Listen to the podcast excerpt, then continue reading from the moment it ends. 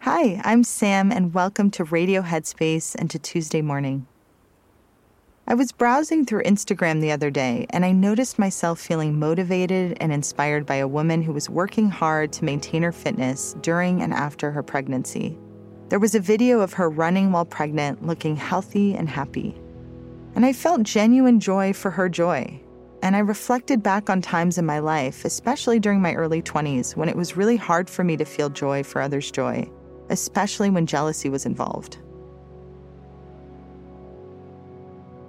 I had a friend that I followed on social media, and often when I saw photos of her drinking smoothies by the pool and playing with her beautiful family, I felt a bit sad and jealous, wishing I could feel that comfortable and healthy in my body and in my life.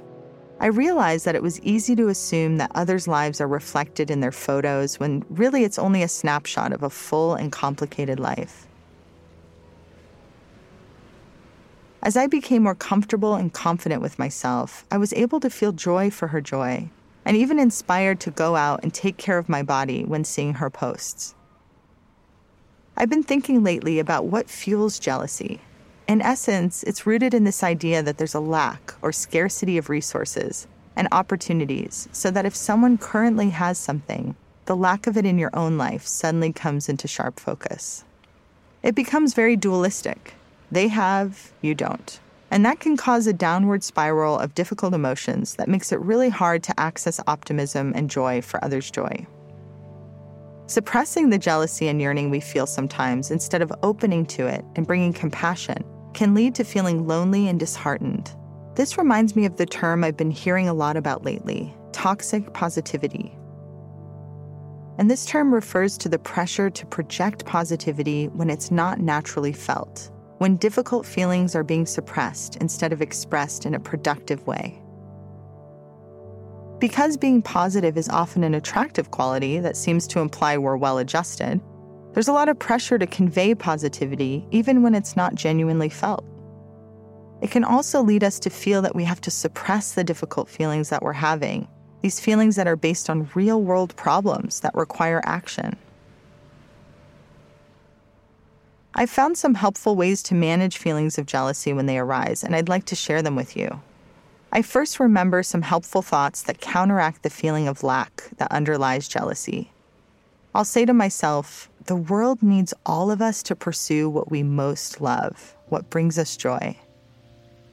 And this is what leads to the beauty and the contentment and the ultimate happiness in the world that we all want to see. And this sentiment is reflected in one of my favorite Mary Oliver poems that I'd like to share with you. She says, You don't have to be good.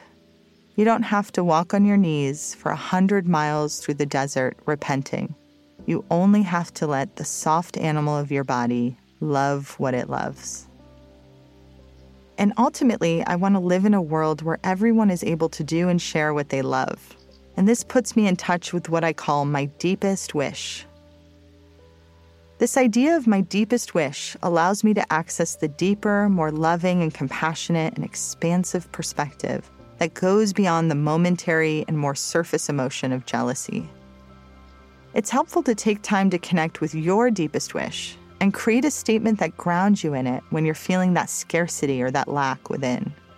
You can do this by asking yourself, What is my deepest wish for my life? And what is my deepest wish for the world?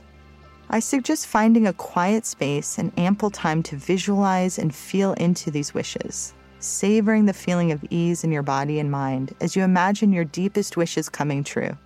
And next time you notice jealousy or yearning arising, remember what you saw, what you felt, and what's possible for you in the world. Thank you so much for listening, and I'll see you back here tomorrow.